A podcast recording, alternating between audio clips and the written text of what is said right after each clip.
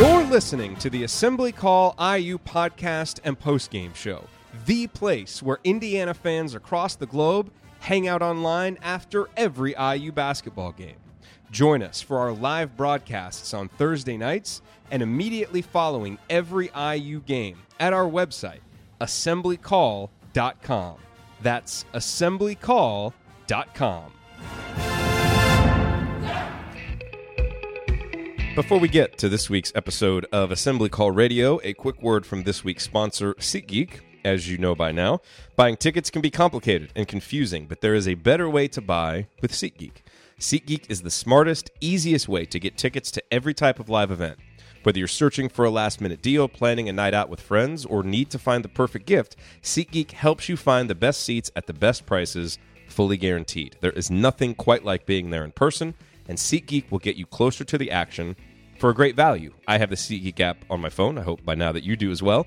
And it is by far the easiest way that I have found to shop for tickets because I can be anywhere, and with just a few taps, I can instantly find seats. I have used SeatGeek to buy Mavericks tickets to go see Yogi play. I've used it to buy Rangers tickets. I've used it to buy Ed Sheeran concert tickets for my wife.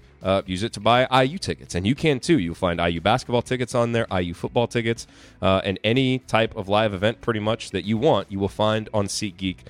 And I highly recommend the app because it does make it so convenient. And that's the thing about SeatGeek, is it is designed to make your ticket buying experience easier than ever.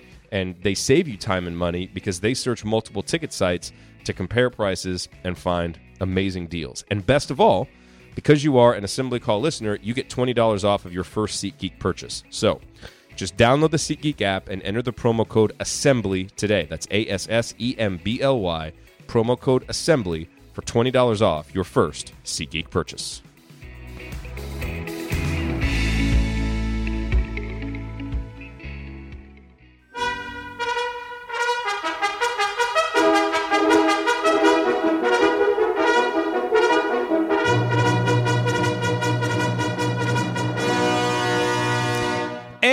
Welcome, Hoosier fans, to this week's edition of Assembly Call Radio, where each week we discuss the most important IU basketball stories from the past 7 days. This is our 86th edition of Assembly Call Radio, and it is our 417th episode overall of the Assembly Call, recorded on the evening of Thursday, July 26th, 2018. I am your host, Jerod Morris.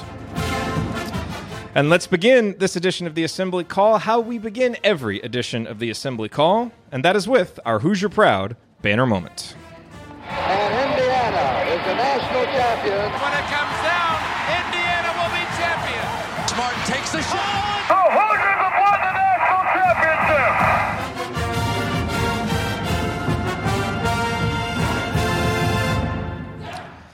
This week's Banner Moment occurred on Wednesday when Cliff Marshall announced the winners of the 2018 offseason championship belt. Last year, as you may recall, De'Ron Davis claimed the belt after an offseason that had everyone buzzing about how he had transformed his body and improved his conditioning. This year, two Hoosiers will share the belt, and perhaps not coincidentally, they are the two Hoosiers that we pinpointed in a recent episode as being most likely to emerge as the vocal leaders for this year's team, Juwan Morgan and Al Durham. As we discussed in our recent episode breaking down Al, it's unclear right now exactly what his role is going to be on the floor this year.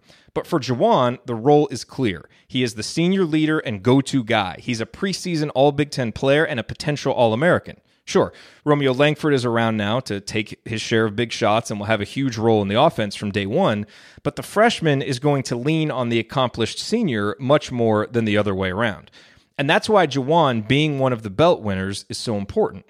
Think back over just the last 8 seasons of IU basketball. In the 3 seasons that we'd all consider to be successful, 2012, 2013, and 2016, Indiana's best player or players were also the unquestioned leaders of the team. But in the other seasons, Indiana's best players were not the guys who were also capable of consistently carrying the leadership mantle. And it showed. At times, it was even called out by the coach. This year's Hoosiers won't have that problem. We all saw the natural leadership qualities Juwan possessed as far back as when he committed to Indiana. Then he arrived at IU and immediately saw what strong internal leadership looks like as a freshman. He then saw its opposite as a sophomore and began to emerge as a leader in his own right during his breakout junior season. Now the team is his. He is what Yogi Ferrell was in 2016. He is the man tasked with setting the tone through his example, through his production, and through his words. So far, he seems up to the task. And hey, it can't hurt to have a fellow veteran like Al Durham right there setting a good example along with him. All right, now let me introduce my esteemed co-host for this week's show. To my left, he is an assistant coach at Western High School, the host of Sports Talk with Tonsoni, and the founder of current Bracket Matrix Top Dog Delphi Bracketology. I refuse to believe that's the case. Well, it is the case, Andy. He is the coach, Brian Tonsoni. Coach, it is Tonsoni time. What's on your mind? Well, thanks for having me on again. I always enjoy coming on the show. You know, we've seen some really interesting things here with the report that we'll talk about later from the vertical leap. That has to be exciting about the players are getting better with Cliff Marshall. You know, we talked about Hoosier, or you guys did last week, about Hoosier Hysteria, the date.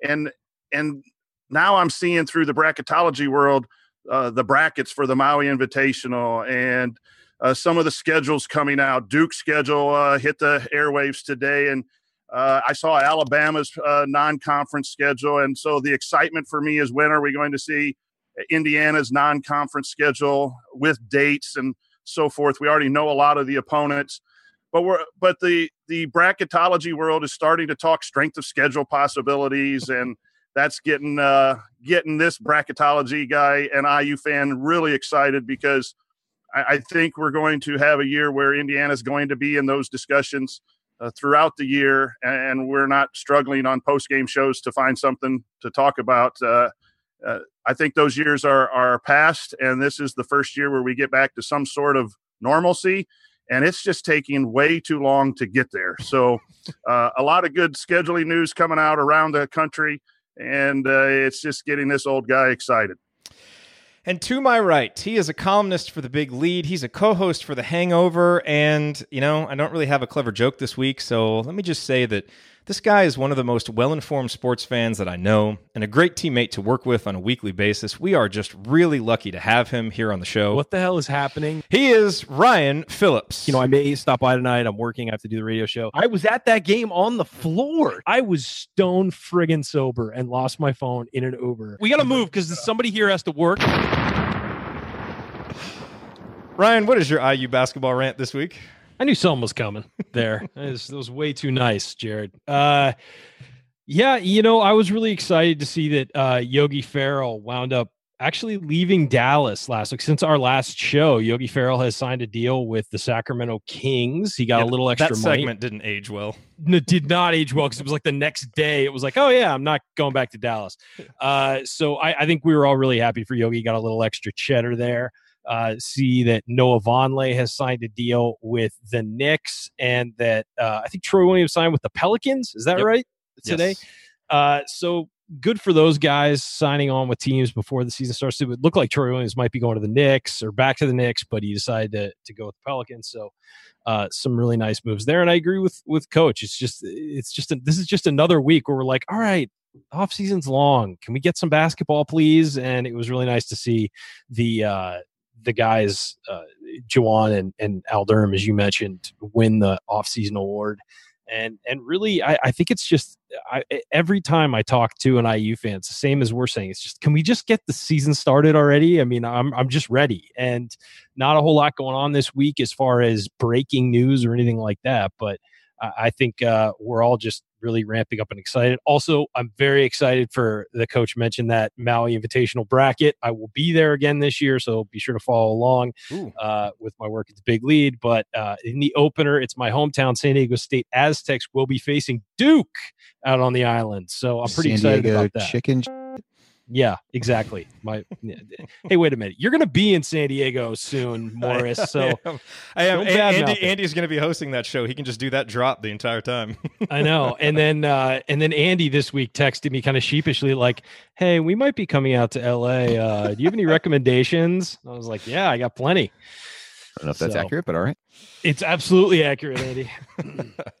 All right, here's what we were going to talk about this week. Did you see how many Hoosiers had vertical leaps of 40 inches or higher? We're going to discuss the crazy video that made the rounds this week. Then we're going to talk about coaching. And we're going to talk about what makes for a successful coaching staff, a subject that Coach Tonsoni knows a thing or two about and wrote about this week. And then we'll discuss the biggest challenges that await Archie Miller in his second season as Indiana's head coach. And we will answer your questions, as we always do. All of that coming here on Assembly Call Radio. Before we get to talking about that crazy video with all the verticals, a quick reminder. It's about money! I want to quickly remind you of two great ways to shop online for tickets and for IU gear that also help us out at the same time. Remember these two URLs, iutickets.shop and iustore.shop. When you use those URLs to buy IU tickets or gear that hopefully you would be buying anyway, we actually get paid a commission for referring you, and these commissions really add up and help us cover the costs of running the show. IUtickets.shop will take you right to SeatGeek, where you can immediately find the best deals on IU basketball tickets, as well as IU football tickets, concert tickets, and other live events. And as a bonus, use the promo code ASSEMBLY to get $20 back after your first purchase. IUstore.shop will take you to the official IU online store when it's time to shop for birthdays or Christmas or just to get new stuff for the upcoming season.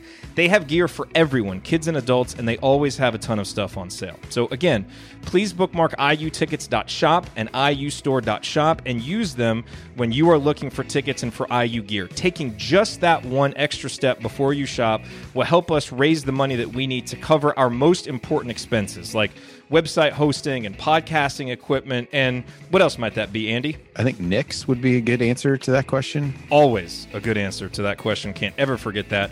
Once again, the URLs are iutickets.shop and iustore.shop. Thank you. All right, you are listening to Assembly Call Radio. I am Jerod Morris, here with Ryan Phillips and the coach, Brian Tonsoni. And guys, let's talk about what I think is this week's top story, which is the crazy vertical jump measurements that came out of the kind of the final measurements that they did after the summer program. Now, this is a video that was posted on Tuesday, July 24th, tweeted out by the official IU men's basketball Twitter account.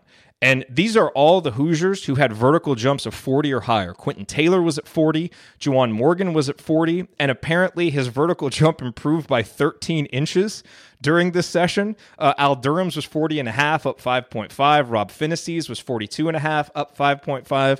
Romeo Langford's 43, his was up 4.5. Devontae Green's was 44.5, his was up 6.5.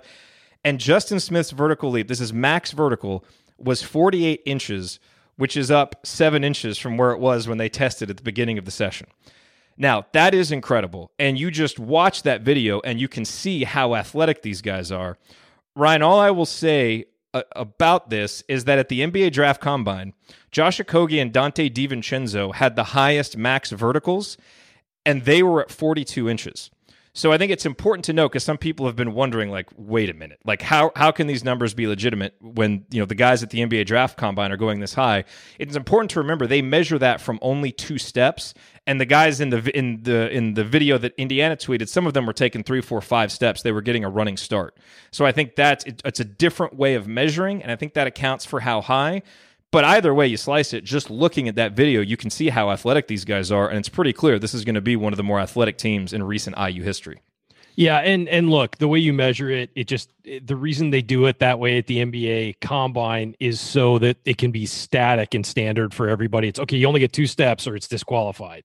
And so it's just to make it static. And I agree. I mean, it's worth noting that, because if you are comparing it to the Combine, you know, you have to sort of go with the same measurements. But that's not what IU's trying to do here. They're trying to say, okay, your absolute max, if you're running full speed up court, how high can you get?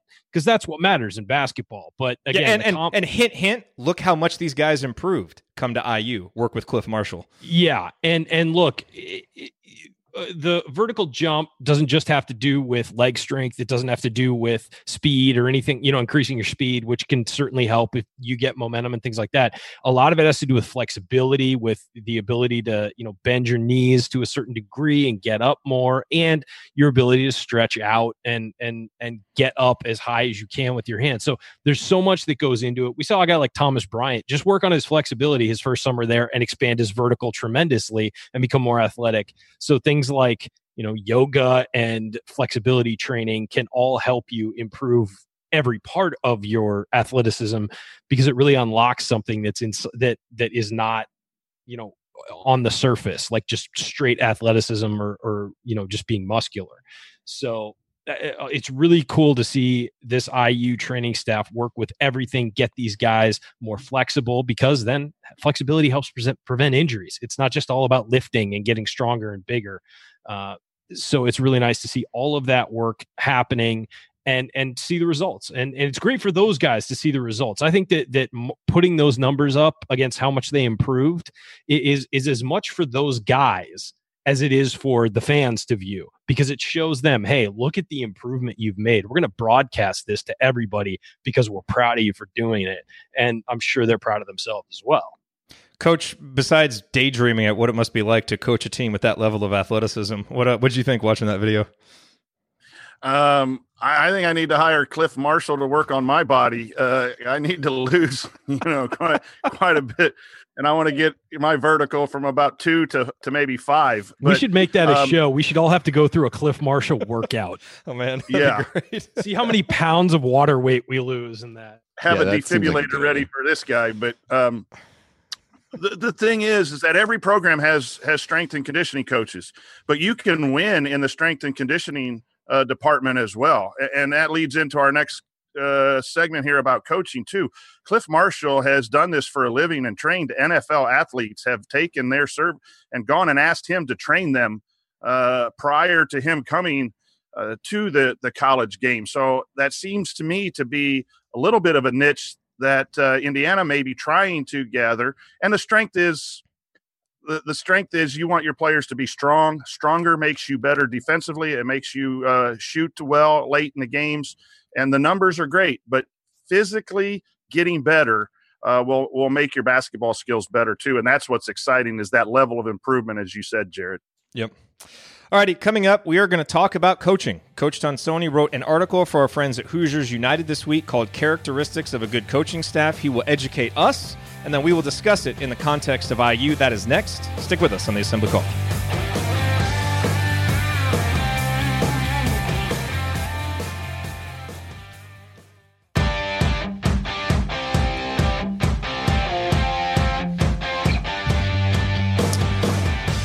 You are listening to the Assembly Call, a weekly show about IU basketball, plus a post-game show that goes live during the season as soon as every IU basketball game ends. If you ever have to miss all or part of an episode of the Assembly Call, there are 2 great ways to catch up. You can subscribe to our podcast wherever you listen to podcasts. Just search for Assembly Call, or you can watch our live video broadcasts on Thursday nights and after all IU games on YouTube. And by the way, the YouTube broadcasts also feature the between-segment banter that doesn't make it into the radio or podcast edit of the show. And last week, that included this really strange demand from Ryan to talk to Andy's wife in the middle of the show. Hey, put Jen on the phone. I want to talk to her. To subscribe to our YouTube channel, go to youtube.com/assemblycall. Jen's awesome. What can I say? Mrs. Bottoms is awesome. We all love Mrs. Bottoms. Yeah, next show he can't make. We should see if she can sub in for him. She'd have. She can. I know. She would. She knows her basketball, too. So I'm Jerod Morris. I'm here with Ryan Phillips and the coach, Brian Tonsoni. And, Coach, as I teased at the end of the last segment, you wrote an article called The Characteristics of a Good Coaching Staff. This is over at the new website. Our friend Ben Malcolmson started Hoosiers United. We highly recommend that site for folks. I believe it's hoosiers-united.com. And in this article, I just want to quote one part of this article that you wrote here, Coach. You said, the head coach of any collegiate sports program is the face of that team and are responsible and accountable for the results of that program. What is overlooked by many is the effort and expertise of the entire coaching staff. Rarely do the assistant coaches have to answer questions, but they do have a lasting effect on the players and team. And as someone who grew up the son of an assistant coach, at major college football, both in Indiana and Purdue, I certainly know how hard the assistant coaches work, how much they mean. And so I really appreciated reading that. So I want to talk about this article, and let's go through these 4 characteristics that you have generally, and then let's apply them to the IU staff, because I think so far we've all been really impressed with the job that Indiana staff has done. And I think what you've written provides a nice framework for kind of analyzing this staff. So you want to take us through the 4 characteristics? Yeah, one of the important ones when I was a head coach, and now as I'm an assistant, and in the high school levels, different than the collegiate level, but loyalty is really important on the coaching staff. You do not want your coaches to be yes men and always agree with what the head coach is doing and not bring up challenging issues or challenging questions. But at the end of that discussion, then it becomes a total team effort. That's one way of loyalty fitting in with the staff. The other way is when you're an assistant, you have to know your role, and your role is to provide service for the players and the head coach and the university that you're working for, and you got to get that disease of me out of the way. Yes, you might have, goals of becoming a head coach yourself and wanting to do some of those things, but I think you rise up when you show loyalty to the person that you're working for and helping that person. And that's how your resume and your reputation really gets lifted up, is when you help others, and that's the team and the coach. And nothing's worse than having someone inside your program being part of the problem and leaking information and disagreeing with you at the corner tavern or something. At a booster meeting or something like that. And so loyalty has to be one of those things. I know it is on our staff. Dedication, that's just hard work. And I think most coaches at the college level buy into that. I don't think they'd last very long if they didn't. Absolutely. So that's kind of a given. But one of the things, Don Meyer was a great coach in college basketball, and may he rest in peace. And I learned a lot from Don Meyer. He was at Lipscomb in Nashville, Tennessee, and then went out to Northern University. And he said, look for work. And that's been one of the things that I've tried to do myself, is if you're a good assistant, you don't just wait for the direction of the daily meeting in the morning or whatever the college coaches do. You go and you try to find out, and you know what your head coach wants, you know what your program wants, and you go and do that and add to the program, not just following the information. And you've got to be dedicated to doing things right as well. And we've seen with the FBI situation where some assistant coaches have gone astray, and that hurts the head coach, that hurts the program. And I don't know how you interview to prevent that, but that's not a good staff when you have that kind of stuff going on. Knowledge, obviously, you want to get your best knowledgeable people in for your sport. And that could be different things. It could be offense, defense. It could be the strength coach. It could be with Bill Comar, how to be a great director of basketball operations. But you have to have knowledge of the game. And in college, you have to know knowledge of the horrible 18,000 volume NCAA rule book, because again, that's a big part. And then a niche in college game, they'll hire you for a certain thing. And recruiting is one of the big things that I think head coaches look at. Do you have a niche in the recruiting world? Do you have connections? And we see that somewhat in the Indiana State. So, and then you got to be able to pay them a little bit or have a teaching spot in high school or whatever. But those four things I think give you a chance, and then you've got to execute. Those four qualities: loyalty, dedication, knowledge, and niche. Those are the four that you mentioned. And you also wrote in that article, simply hiring coaches for the right reasons does not guarantee success. Part of the job of the head coach as leader of the program is to evaluate his or her coaching staff and hold them accountable. If changes are needed, they must be made. And so it's like right now, we're all very excited about Indiana staff, and it seems like they're working really well together. But as it goes forward, Archie's going to have to evaluate and make sure that it's working. What are the biggest challenges there when you're trying to evaluate on a year-to-year basis, where you might need to, obviously, having that conversation would be a very difficult one, but what are the other challenges that come in with the evaluation of your staff to make sure that it's, maybe it's good, but then how can you take it to great? Well, I think every year you look at, okay, we're brand new on the job. What did the last group do that we need to do better? And you constantly strive in the off-season. Part of your off-season plan is what can each level of coaching staff bring that they didn't bring the last year? I think that's one way. The toughest thing for a head coach is when you work closely with 4, 5, 6 guys in football, it's a heck of a lot more. It becomes a tight-knit group. And if you're a good coaching staff, you're really tight. And if all of a sudden you're not getting the results in one aspect that head coach is there, they may be a loyal guy, they may be dedicated, but maybe their knowledge is just not getting done what needs to be done. That's the tough part when you're a head coach. But those decisions need to be made and then to bring someone in. I think you could also tell a lot about the head coach with how quick the turnover is. And an assistant leaving to take a head coaching job is one thing, but you know, lateral moves away from a program, I think, do tell sometimes about the whole overall structure of a coaching staff. One of the big things, and don't want to get into a big, long discussion, but when Calbert Chaney left, that kind of opened my eyes a little bit. That was, you know, why would a guy like that leave the Indiana program? And that's not our point. But, again, there are changes that need to be made. Sometimes it's the assistant needing to leave because they don't fit in with what the head coach wants. But the head coach has got to monitor that and cannot – yes, you want to be loyal back to your assistants, but you're the person in charge and have to make that decision. You're listening to Assembly Call Radio. I'm Jerod Morris here with Ryan Phillips and the coach Brian Tonsoni. We're talking about the characteristics of a good coaching staff. So let's talk about that in the context of Indiana's coaching staff. And I think it's really interesting, you know, Brian, when you talked about knowledge and niche and you kind of go down Indiana's staff, and it's really clear kind of the different things that each coach brings, right? It's like Bruiser Flint has previous head coaching experience that Archie can lean on. He's been through so many situations, and he really brings that recruiting on the East Coast because of his long history there. Tom Ostrom, you know, is basically Archie's right-hand man. You talk about loyalty and dedication. I mean, he has got it. Same with Bill Comar. And also Tom, a great recruiter. Ed Schilling, known for his skill development and for his immense Indiana connections. You talked about Bill Comar with, you know, the kind of the operations and the scheduling. Then you've got Derek Elston, his connection to IU's recent past, you know, his attitude, ability to work with players. And Cliff Marshall, who you mentioned earlier, who just has incredible authority as a strength and conditioning coach because of the professional athletes that he's worked with and just immense knowledge. So you look at the staff, and I think one of the reasons we've all been impressed with it is it does seem like there is a lot of different bases covered and a lot of individual niches that these coaches fit into that you need to build a winning program.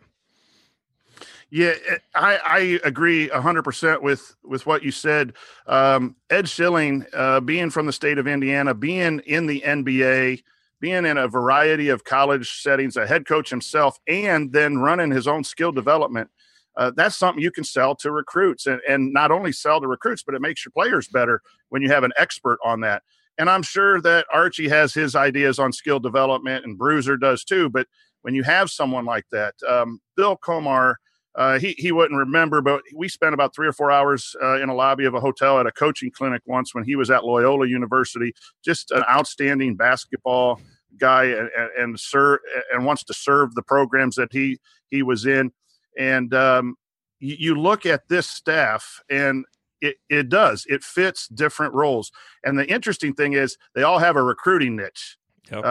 You know, Bruiser on the Eastern, Ostrom is doing well in the Midwest and Minnesota, and Schilling all the way around. And so, you know, that's a part of the college game that you've got to know where you want to go get the talent and have influence. So, yeah, I think it's a well put together staff, and obviously it has to get the job done. Did you offer to provide Bill Comar further instruction with some emails when you met with him?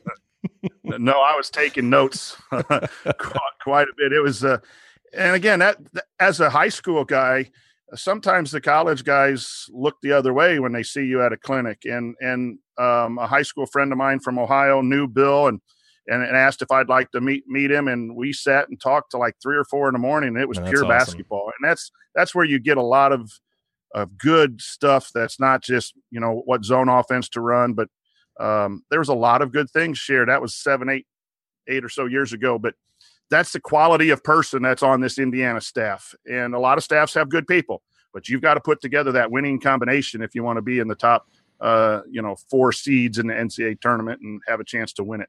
Ryan, this is without question the longest you've ever gone without interrupting. So we know you have opinions on this. So we'd like to. Well, we've got a guest, Jerod. I'm trying to be nice. Brian's not a guest. He's more than a guest now. He's one of us. Well, he's family, but he's a guest in our house right now. You know, you don't push him to take the shoes off. You just kind of. Right. But Andy, you'll just jump over Andy. That's fine. Of course. He's a member of the family who lives here. What I would say is that I think every coaching staff is a family, and that needs to be the vibe. And you can disagree with members of your family, and you can disagree about the way to move forward, and you can even have arguments. But in the end, they're still your family, and you're still, you don't choose them necessarily. You're stuck with them. And I think like post-game show hosts. Yeah, pretty much. I own a third of the company. Sorry, Jerod. It's no, I think that that needs to be the vibe, is that, you know what? We can disagree. We can have battles. And I'm sure there are backroom battles about players, like who should we recruit harder? Well, I like this guy. I like this guy. Let's break down more tape. Let's, you know, and each staff member fights for their guys that they really want to pursue. And that they, you know, that happens with playing time for players as well. I mean, certain staff work with certain players and think, hey, we got to get this guy some more opportunities and all that stuff. So you can have disagreements, but there needs to be a unified vision for the coaching staff. And it all needs to come together sort of at below the head coaching level and then funnel up through the head coach. And I think that's what we're seeing with Indiana. Is this is Archie's vision, and this is what he wanted to do. You're looking at what he laid out in the beginning that he was going to do, even from something as simple, and we've mentioned it a lot this summer, is upgrading the social media presence of the program. You've seen that done incredibly well in a short order. And that's something that, again, funneled down from the head coach and funneled right back up. And it's helping him do his job, because now when he goes out to recruit and he has to go one-on-one with these guys, he can point to this stuff and say, hey, we're modernizing. We're going to be at the forefront of all of this. So I just think that that's one key, is everybody needs to be, as Brian said, they all need to bring stuff to certain things to the table, and it all needs to work together. But then they also have to have that unified vision of the head coaching, you know, the head coach. And it's always great when your assistant coaches are going off getting head coaching jobs. It means you're doing something right. And so, but the key is to continue to add solid members of the staff and replace them. You know, replace the parts that are missing. And I think that Archie so far has done a really good job. Yep. All right, coming up on the Assembly Call, we are going to zero in on Archie and discuss the unique challenges that he will face in his second season at Indiana, challenges that are unlike any he has faced as a head coach before. How do we think he'll handle them? Stick with us here on the Assembly Call.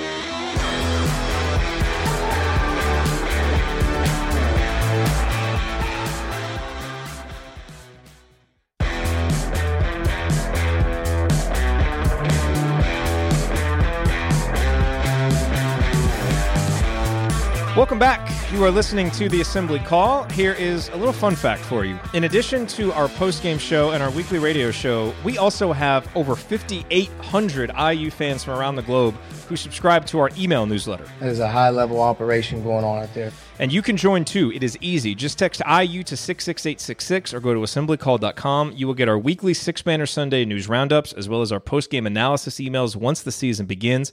It is all free, and it will make you a smarter and more well-informed IU basketball fan. Again, go to assemblycall.com or text IU to 66866 and join for free today. Make no excuses.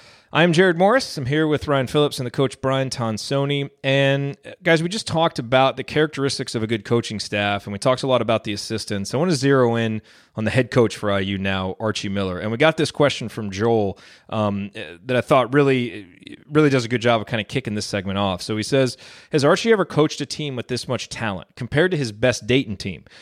With such talent, how is he going to balance playing time with a dozen guys, and will we be grading Archie's performance with more scrutiny in year two?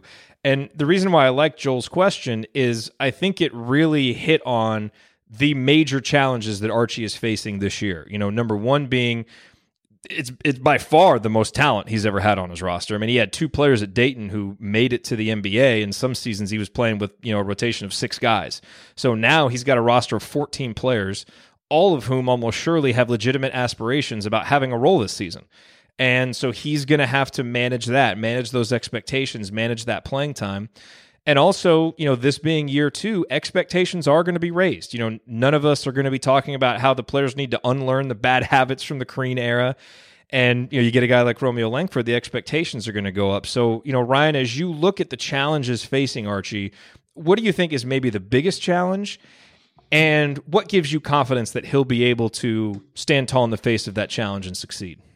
Well, I think you hit it on the head, that, and the question really hit it on the head, that he's never had a team with this much talent where he's had to balance playing time. He's had to balance making sure that these guys get their opportunities to shine and show they've improved and all that stuff, and that they belong in the lineup. A lot of the freshmen probably want to come in and play, and they're talented enough to play. So how do you manage a guy like Jerome Hunter, who might be behind some guys who are just more advanced than he is right now, when Jerome is really good and we really liked him. And had Indiana not gotten Romeo Langford, you still feel pretty good about him being the top guy in that recruiting class. You still feel like, oh, this is a legit guy. He's not a one and done, but he's a guy who could legit become a very good basketball player. So it is going to be interesting. How do you handle a Romeo Langford, a guy who you want to be able to showcase his individual ability for a couple of reasons? One, because you just want the kid to be successful and get drafted high and go off and represent Indiana in your program also in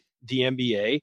And two, how do you, I guess what I would say about Romeo is I think he's going to be an easy kid to coach, but how do you showcase him while still playing within a team concept, which will ultimately help him play better and get better shots and probably rack up better numbers if he's making everybody else better as well. So how do you manage that, when to let him attack, when to have him pull it out and move the ball around and then attack in different ways?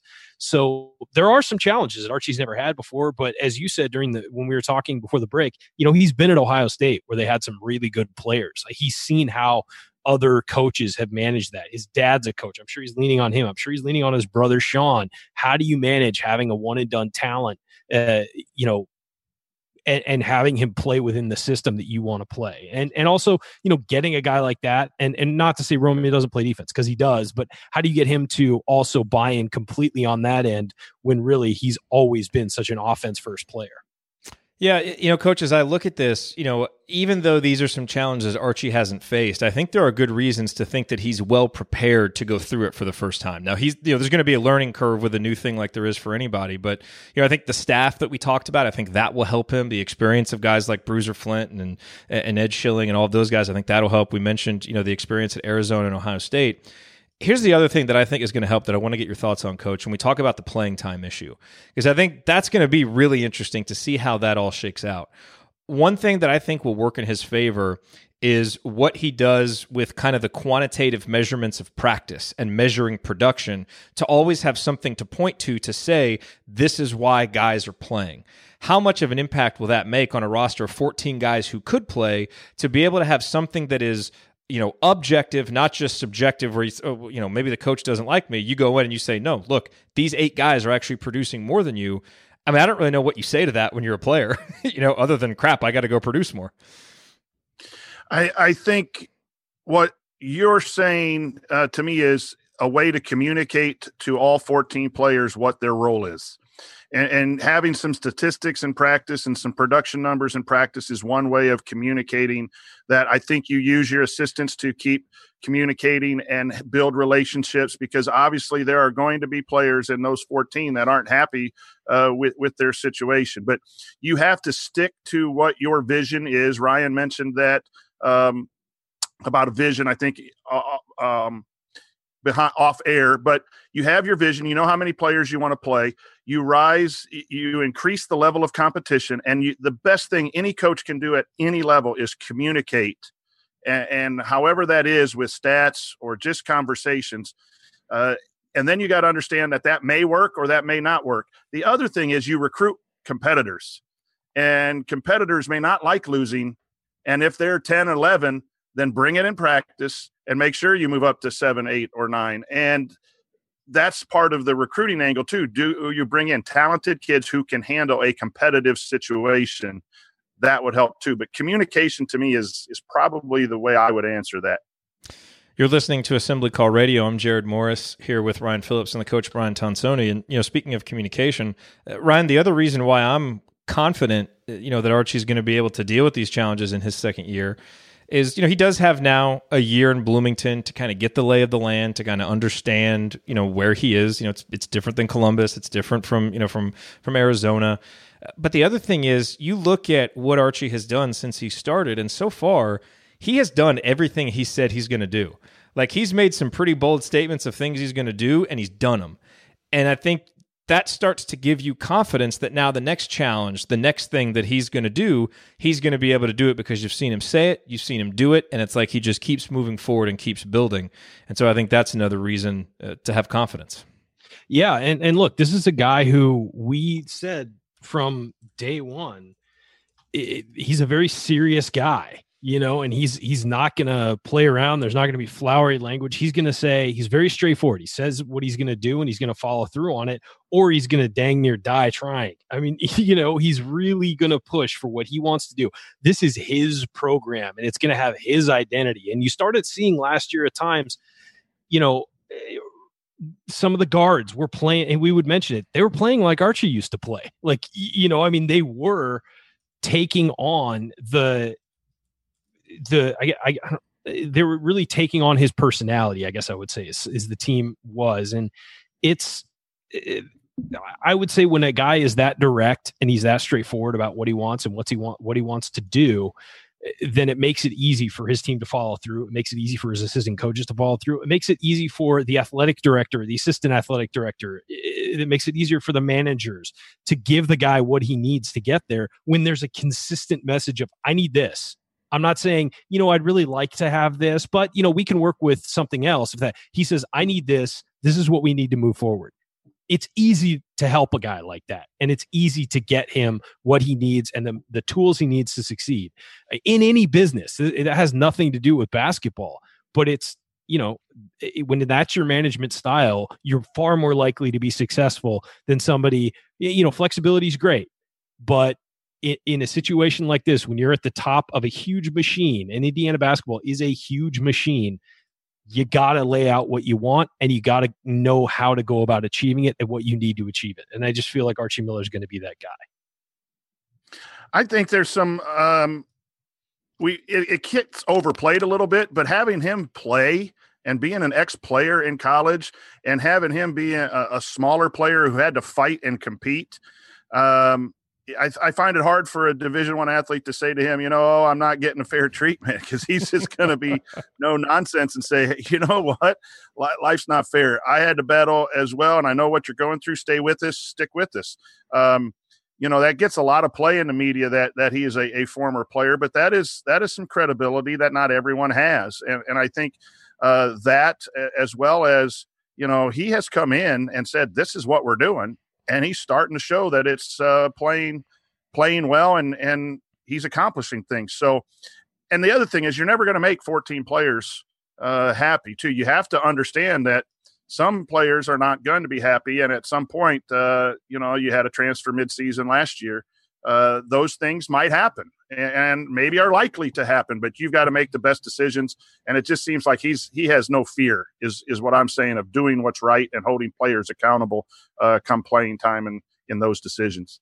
Yep, I felt like we had an amazing conversation on all levels. Alrighty, coming up in our final segment, we're going to answer some more of your questions, including one about redshirting in college hoops and who on the current roster we think might benefit from one. We're also going to talk about the new vlog that was released recently. Stick with us here on the Assembly Call.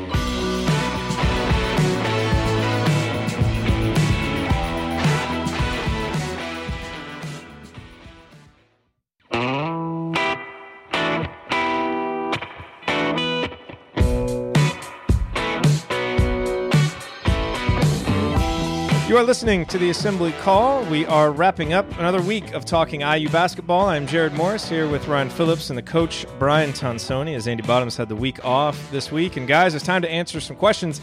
And we've got a fun new little feature here on the Assembly Call, a fun new little tool. We set up a voicemail box so that you can actually call in and leave your question as a voice message, and we can play it right here on the air. And I can think of few longtime Assembly Call listeners who would be more fitting to have as the first person to submit a voice question than Valerie, who's been listening to the show for a long time, so supportive. We just appreciate all the help that she has given to the show and the support and everything. And so I was really excited when her question came through. So we're going to play her question first, and you're not going to have to listen to me read it to you.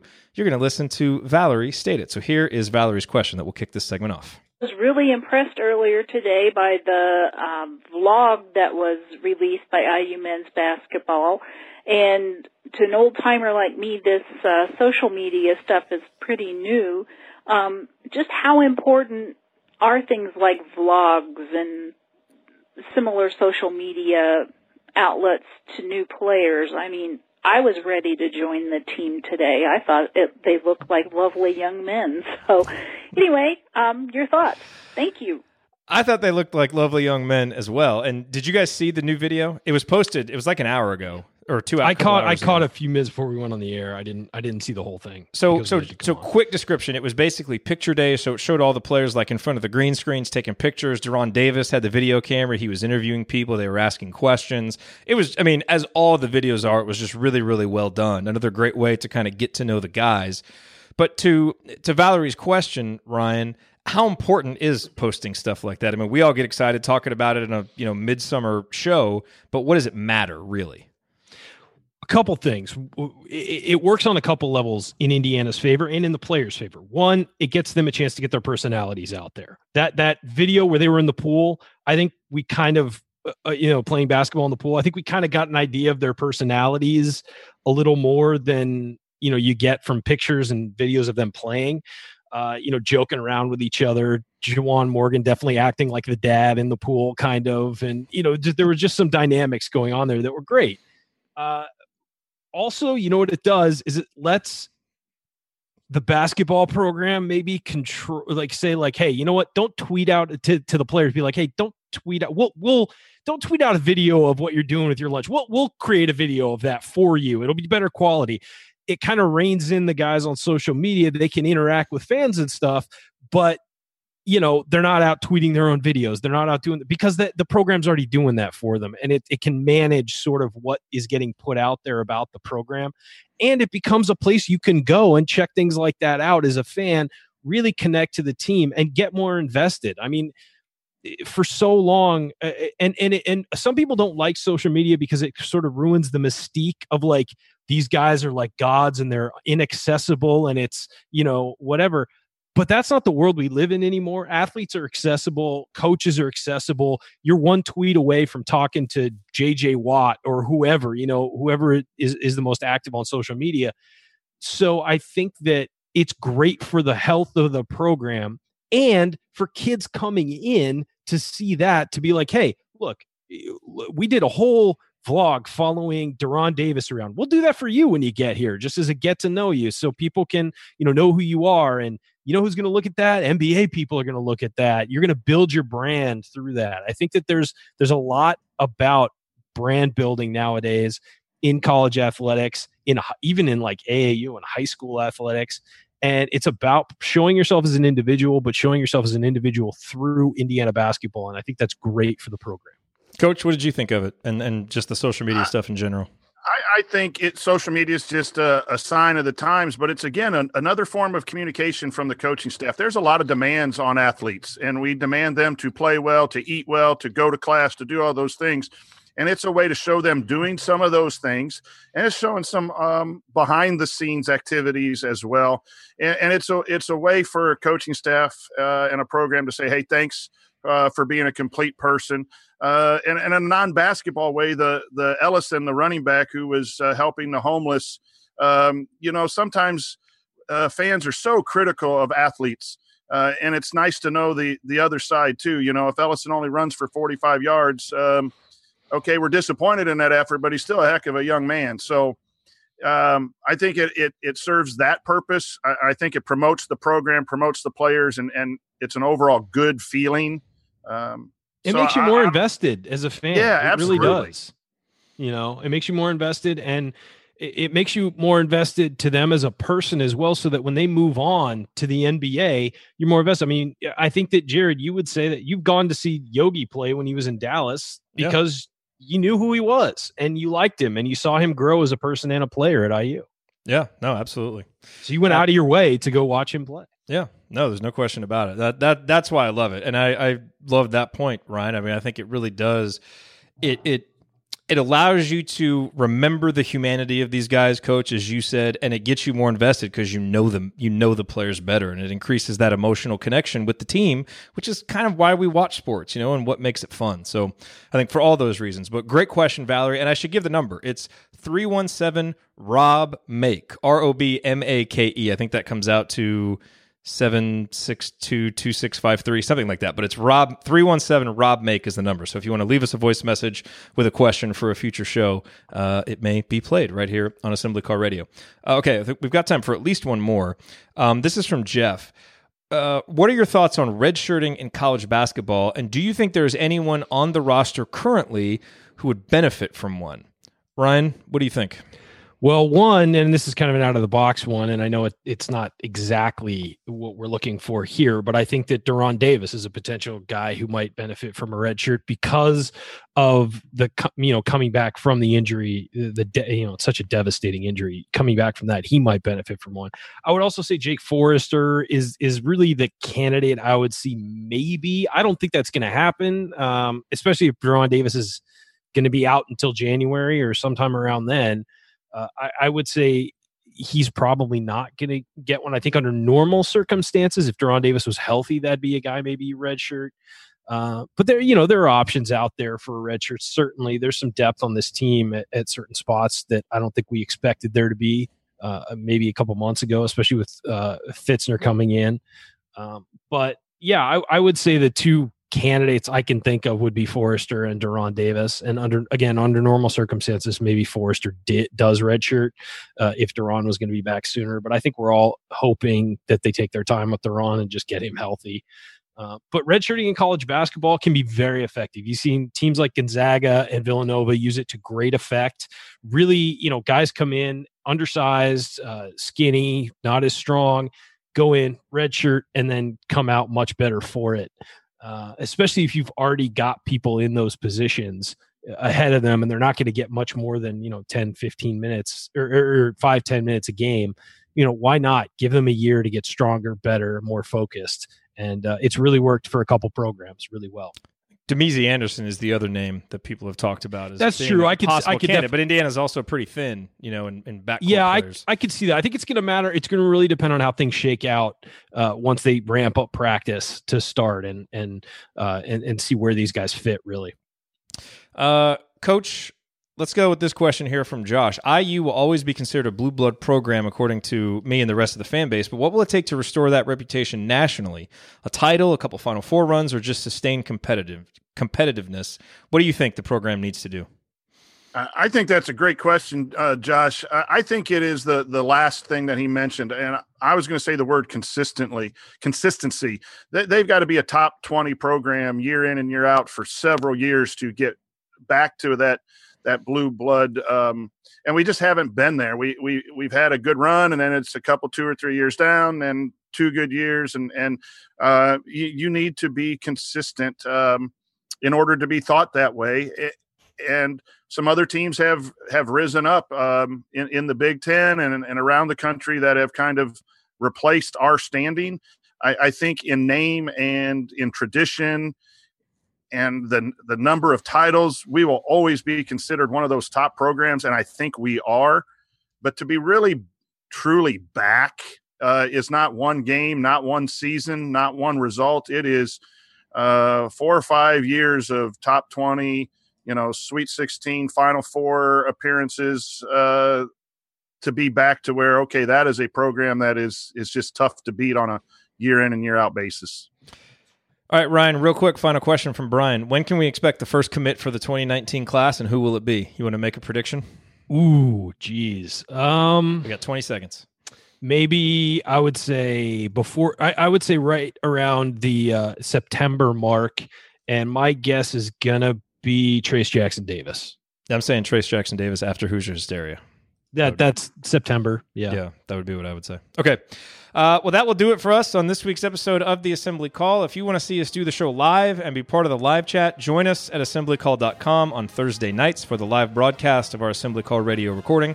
Or you can always subscribe to our podcast by searching for Assembly Call wherever you listen to podcasts. And don't forget to go to assemblycall.com/join to join our free email newsletter or text IU to 66866.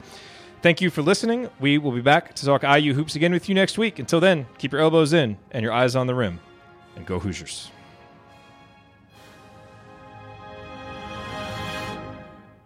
Thank everybody for coming out. All right, I got to get out of here, folks. Thank you. Thank you for being here and for listening to this episode of the Assembly Call. We appreciate it. And we really do rely on the support of audience members like you to keep our show going and to keep growing. And so we have set up a page on our website at assemblycall.com/support that lists 5 ways that you can support the Assembly Call. And we encourage you to choose whichever method is the easiest and most convenient for you. One of the methods is donating, and so many of you have donated, and we appreciate it so much. On that page, you can choose a monthly recurring donation or an annual recurring donation or just a one-time donation, whatever works for you. And if you don't want to donate, another way to support the show is you can use our affiliate URLs, iutickets.shop or iustore.shop when you're going to shop for tickets or gear, and we will get paid a small commission when you use those links. But however you support the show, we appreciate it. Thank you. Sticky notes, email alerts, a string around your finger. They're just not big enough. So here's a big reminder from the California Lottery. Tonight's Mega Millions jackpot is over $250 million. Whew. Play now. Please play responsibly. Must be 18 years or older to purchase player client. Sticky notes, email alerts, a string around your finger. They're just not big enough. So here's a big reminder from the California Lottery. Tonight's Mega Millions jackpot is over $250 million. Whew. Play now. Please play responsibly. Must be 18 years or older to purchase player client.